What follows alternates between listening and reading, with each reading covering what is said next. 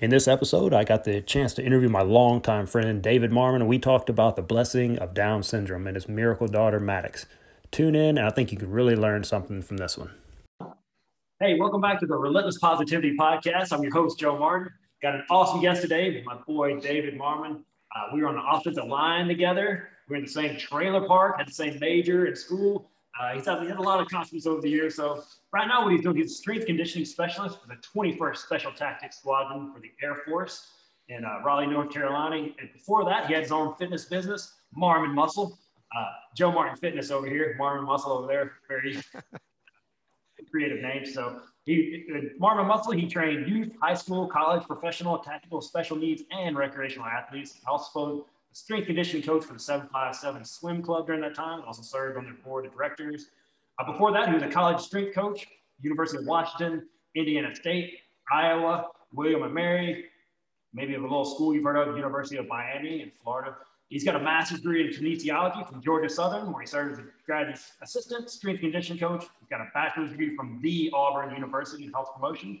He's married to former Iowa Hawkeye standout, Britta Vogel was back in the day what she was called. They have two kids, Maddox and Bo. You'll hear more about them later. But David, I just read a bunch of your stuff. Thanks for coming on, man. Dude, thanks for having me. This is a blast. It's felt so weird calling you David. you can call me you you can call me Marmon. Where my comfort zone is. So yeah, appreciate you coming on, man. Let's uh, let's talk a little bit. So uh, where did you grow up? So I grew up with you in Huntsville, Alabama. Um, let's see, what was my path? Chaffee Elementary, Whitesburg Middle School, Grissom High School. And then we went to Auburn together. Uh, and then I went to grad school, Georgia Southern. Um, but yeah, uh, enjoyed growing up in Huntsville, had a pretty uh, stellar childhood, you know, got involved in sports at a young age. I was a little fat kid and mom threw me into the sports that required no skill. They were just pretty much violent based sports like uh, football and wrestling. And uh, and that's what I did, you know, all through my youth and through uh, through high school. So, well, yeah, as like I said, we lived in the same trailer park. Unspeakable things happened in the trailer park. That's a whole other podcast. But let's kind of fast forward to there. So you're at William and Mary, and uh, so what happened? How did you get to William and Mary? So a lot of people have heard of that, but people know exactly where it is. So how did you wind up there? Yeah, I'd never even heard of it before I uh, got hired there. I just finished my um, my master's degree at Georgia Southern, and I was applying for full time jobs, and uh, I think I got I got two job offers. One was at San Jose State University, which, in case you don't know, it's like the most expensive place on the planet. Um, um, and, and I think the salary they offered me was like fifteen thousand dollars a year. So basically, I would have been living below, below the poverty line. And my other option was to go to the College of William and Mary. And so a little research, learn more about the school, the academic uh, prowess of the university, and um, sort of the traditions of some of their athletic programs. So I ended up uh, going to the College of William and Mary, and that was my first full-time coaching position in college athletics, and had a ton of responsibility. I probably worked 60, 70 hours a week there, um, and just engulfed myself in my job. You know, I didn't wasn't in any relationship at the time and just wanted to learn and you know develop my craft as much as i can really apply the things i'd learned in school uh, with real life athletes. So it was a great experience. Cool. so you weren't in a relationship. So how do you how do you meet the britta if you haven't heard of her? Great question. I was the uh, the creepy strength coach that uh, asked this former athlete out on a date. Um, uh, so i left uh, the college William and Mary to take a job at the university of iowa and uh, Britta was a senior uh, soccer player when I arrived, and then she graduated. And uh, we just stayed in touch. She would still come by the gym and work out from time to time, ask me to put together programs for her. And there's definitely something there, some chemistry.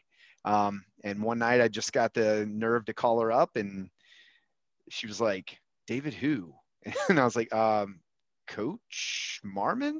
She's like, oh, hey. And so I asked her if she wanted to go on a date, and her excuse was that she had to study. So I instantly thought I had creeped her out. And I was like, that was a huge mistake.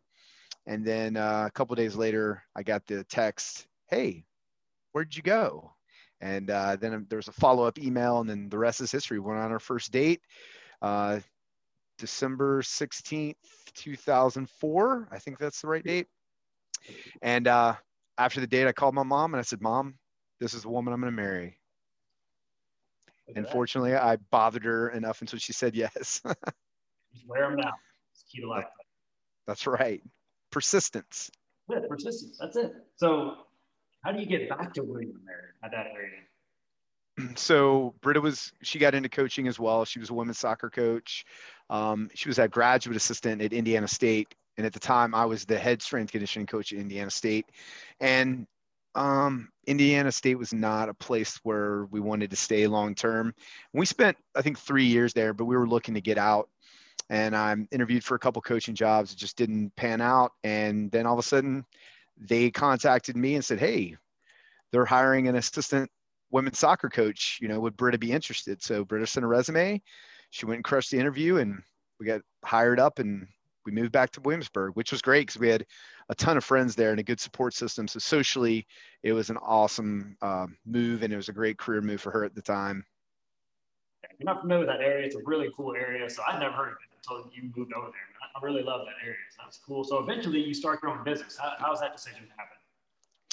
Yeah, I think I just grew a little frustrated at the pace at which, um, you know, I was advancing in college athletics. I mean, I'm I'm I'm a very like driven and impatient human being, and I was ready to move up the chain food chain faster than it was happening for me. And um, I just decided, you know what, I'm to give this thing a shot and be my own boss. And hired a business coach who helped me put together a business plan. And I started off in an 800 square foot space, and I think I was 32 years old at the time. And when you're 32, you know everything, right? So I had it all figured out.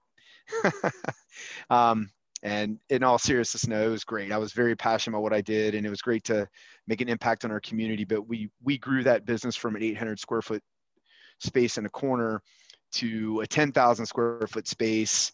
You know, several hundred members, and we even tried opening up a second location. So we had two locations at one point. But uh, you know, being an entrepreneur was great. Being my own boss was a very enjoyable experience. Um, but you know, just as you know, Joe, like it comes with a good deal of stress too. And sometimes bigger is not always better. And with growth comes more bills and stressors. And so uh, after about nine or 10 years of that, I was ready to move on to something else. More money, more problems. More problems. That's right. so let's, let's fast forward to start of the show. So eventually, little Max comes along. So tell me about leading up to the birth and everything that happened. Yeah. So uh, we went on a beach week trip. I don't know if you were at that beach week trip in the Outer Banks. I know you went to one of them, but um, I'm pretty sure on that little romantic getaway is where beautiful young Maddox was conceived. but uh, nine months later, um, uh, we gave Britta gave uh, birth to a beautiful little girl. Um, unfortunately, like right uh, as she was born, they sort of whisked her away and they weren't really clear as what the problems were, but they came back in and informed us that she had multiple holes in her heart, a collapsed lung, and they had suspicion that she had trisomy 21, otherwise known as Down syndrome. And that was a really emotional experience uh, for us, uh, just finding out that news. I mean, I think everybody has this expectation of what the day your child is born is going to be like. And typically, you don't run that scenario through your head. At least we didn't. Um, so there was definitely a few moments there where, you know, we were both alone and just had to really like cry for a few minutes because we we didn't know what that meant. We didn't know what expected. We knew very little about Down syndrome at the time. Um, I was very very scared that she was not going to live um, because I literally got to see her for 30 seconds and then they put her in an ambulance and took her to the um, NICU at um, CHKD Hospital in Norfolk. And I'll be honest with you, I was scared to, to look at her because I was like, if she doesn't make it, I'm never going to be able to erase that image from my mind. But, uh, you know, Mama Bear was confident the whole time. She said she was never worried about Maddox not making it. But when we got to uh, CHKD, uh, they're miracle workers. I mean, like she bounced back in a matter of days. Um, the hole in her heart actually healed on its own, so she didn't require any sort of cardiac surgery. Um, her follow-up appointments ever since then have been great, and she's had no, um, you know, residual effects from that. Um, but while we were there, that you know, the doctors weren't saying anything about the the trisomy 21. So we eventually brought it up. We said, hey, the delivering physician had mentioned that uh, he thought Maddox might have Down syndrome. What do you guys think? And instantly, all these doctors were like, no way. No, we don't think she has it. We don't think she has it.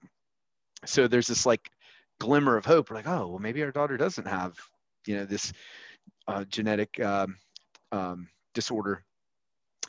Um, but we still asked them to run the tests. And in the back of our minds, we both knew that that she had it. I mean, like as soon as you find out, you're googling every sort of uh, characteristic of trisomy 21, trying to like look at your kid and see if they have it, whatnot. And the genetic test came back that she did have trisomy 21.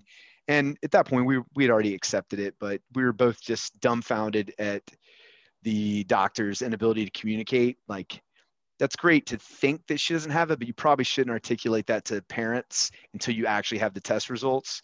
So that was a bit of a disappointment. But you know, from my experience, doctors don't always have the best bedside manner when it comes to communication.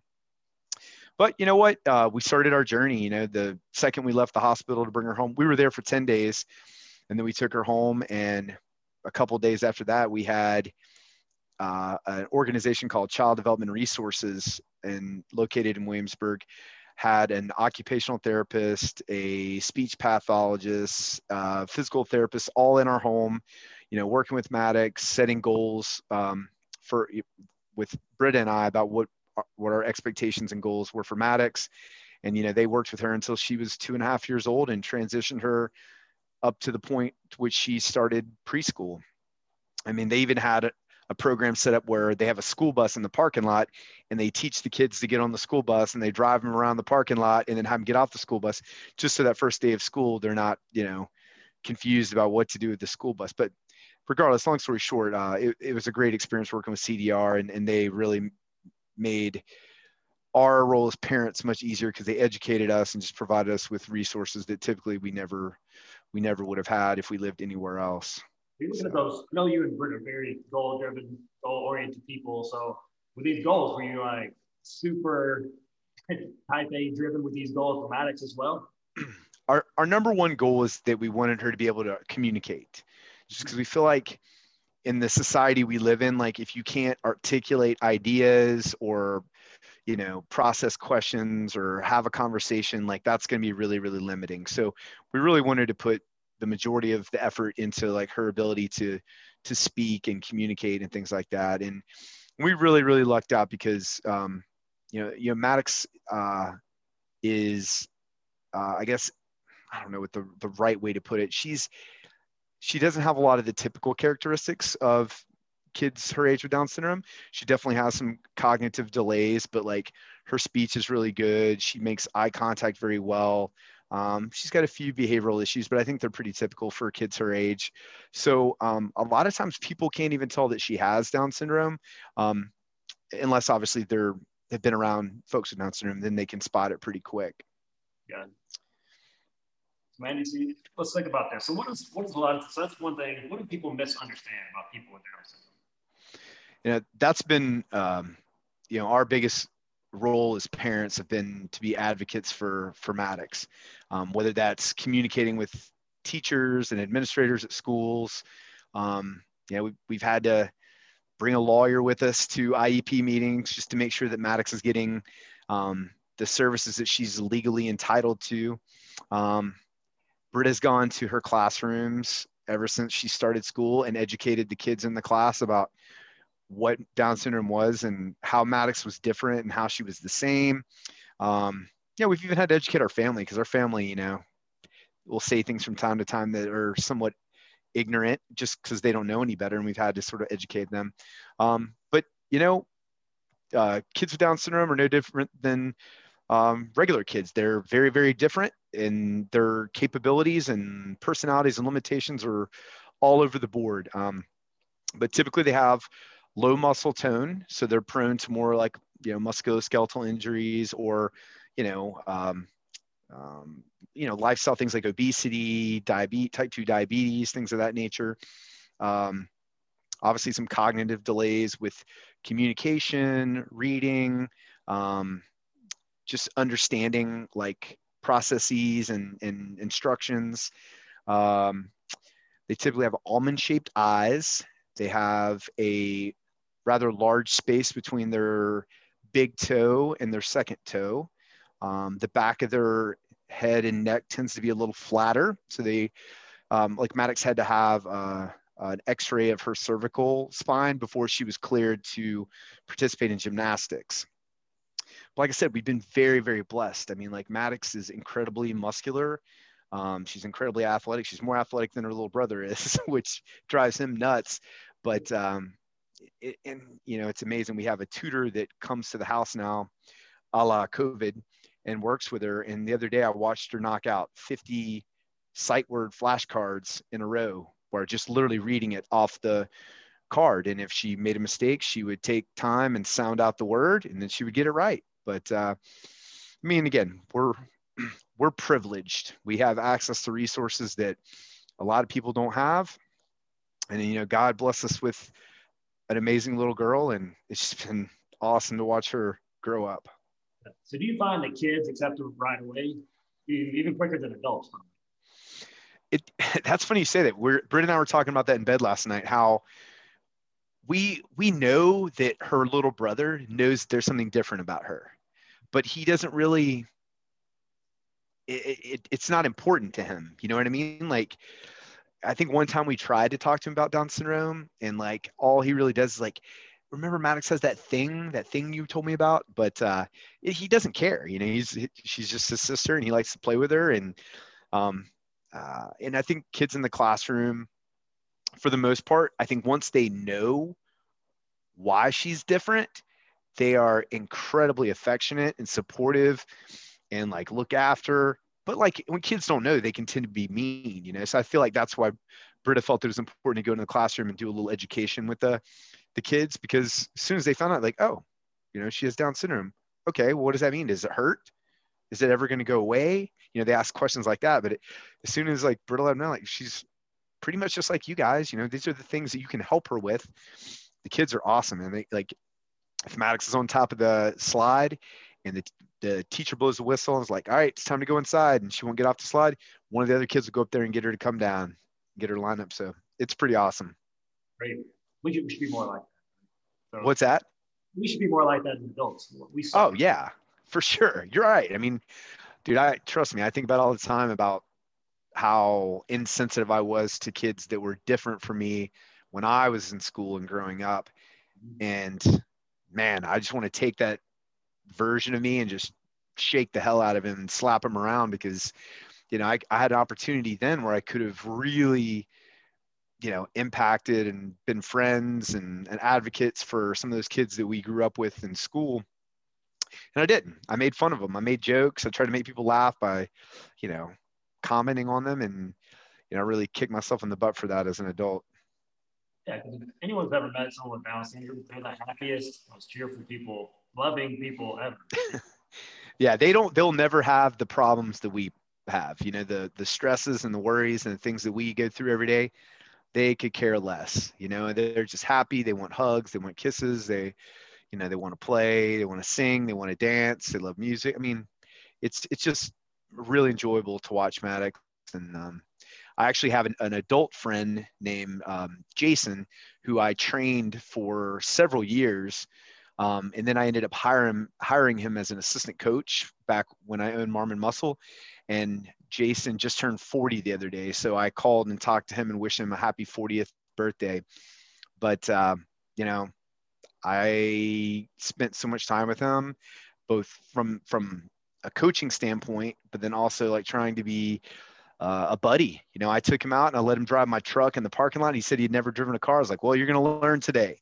So I got to you know, teach him how to drive and teach him how to exercise and, you know, teach him how to like uh, demonstrate things for a, a, class full of athletes. And it was, uh, it's just a great friendship. And I, I miss not being close to him. Yeah.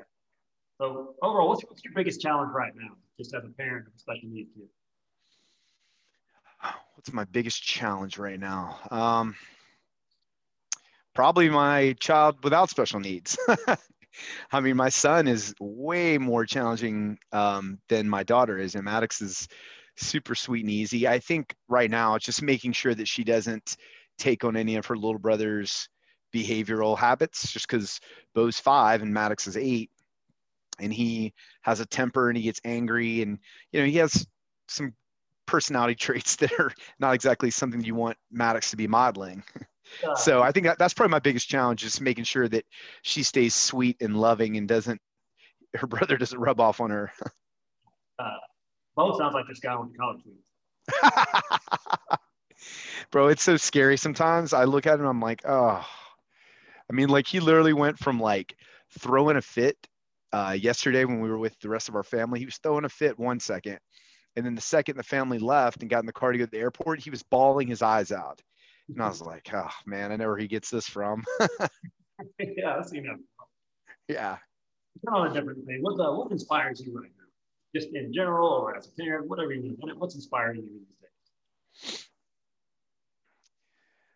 I think I'm to the point in my life where I get really inspired by other people's passions. You know, when I see anybody excited or ambitious or, you know, geeked up about whatever they get going on in their life, I that gets me inspired and I want to try to either figure out a way where I can help them or encourage them or mentor them or just be their cheerleader. You know, I mean, you know, selfishly, like my family is such a high priority in my life. Like that, my family inspires me every day to try to be the best version of myself that I can be. Um, I'm certainly more focused on being a great dad and a great husband than I am being a great strength coach, um, where that was definitely different five, six years ago. Um, but, you know, I, I certainly am inspired by other people's passions and dreams, and I just want to use my life experiences and, and, and tools to, to help them be the best they can do and make their, their passions come true. I love seeing people win. Don't you see people? Yeah, win? man. Gets me fired up. It really does. And it's to the point now where like I don't even I don't even need or want credit if I help somebody out. It always feels good when someone does say thank you, but like at the end of the day, it's like it's great to see people be successful. And I can't tell you how many young people that are in my Instagram feed or people that I used to coach that are just dominating now in whatever it is that they're doing, whether it's career wise, whether it's Olympic weightlifting, whatever. It just makes my heart so happy to see them doing great things. And, uh, and I'm just, I'm just grateful I got to be a part of their journey good feeling, man. So, uh, what are you curious about? What am I curious about? I'm curious about um, why they make uh, children's toys so difficult to unpackage and assemble. Oh, like, man. why do we why do we need to break out the tool set to take out a doll? And why are these Lego instructions written in hieroglyphics with numbers instead of actually a detailed explanation. That's those are some things I'm curious about. Yeah, that, like, I don't have to have a screwdriver on Christmas. I, you, right? know. They got those sharp packages. Once you cut them open, you can you can cut your jugular and die on Christmas opening the little doll. I don't get it. dolls at this rate, I don't get it. But all right, so yeah. Tell me about this. What's your favorite restaurant anywhere in the world? This is a this is a non-COVID world. Okay anywhere you want to go in the world, and what do I need to go? What do I need to get? So let's start with your favorite restaurant. All right, there's a Mexican restaurant in Williamsburg, Virginia called La Terraza. My kids call it Lalo's because the owner there, his name is Lalo. He's Big Lalo, and then his son or his nephew, whatever, his name is Lalo as well. So my kids call it Lalo's. Um, you definitely got to get the jumbo skinny margarita, but just one because if you get two, you're going to be a mess. And then for dinner, um, I recommend the fajitas la terraza or the chicken mole. It's quite delicious as well. My wife will tell you uh, to get the, she'll say get the um, tacos carnitas with cilantro and onion. That's what she likes. So. I thought you were going to say the pocket waffle from Tiger Time. Oh gosh, man. No, don't go there. Don't go there.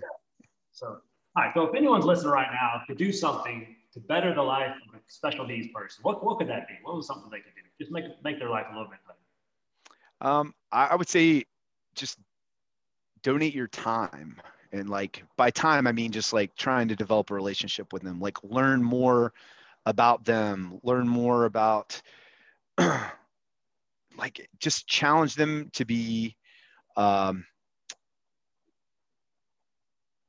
the best ber- best version of themselves um, you know i'm thinking back to my relationship with jason i like i was a little nervous about taking him on as a client because i wasn't quite sure what he was capable of and i realized really quick that he was more like everybody else than a, somebody with with Down syndrome. Um, at times he was just lazy. It wasn't he physically or cognitively couldn't do what I was asking him to do. Sometimes he was just lazy and didn't want to work hard that day, you know? So, but I mean, in the beginning, I probably would have, uh, this is a processing issue. He just can't do it and I would have given up on him. But like, I was just persistent and I really challenged myself with like my delivery and my instruction and my exercise progressions. And then I realized like, man, this young guy can do a lot of cool stuff if you're patient and you put the time in.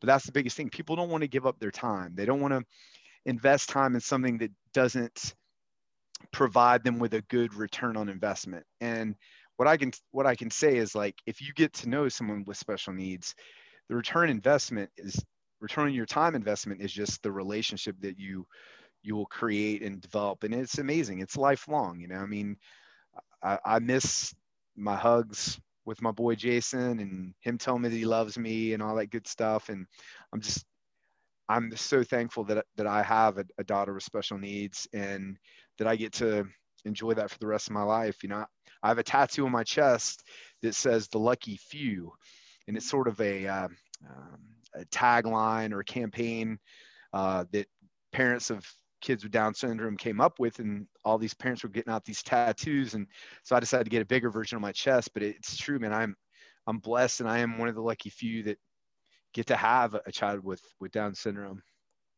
That's and awesome. it's funny when you when you meet other parents, and they they realize you know you have a child with with Down syndrome, they'll honestly say like, "Congratulations."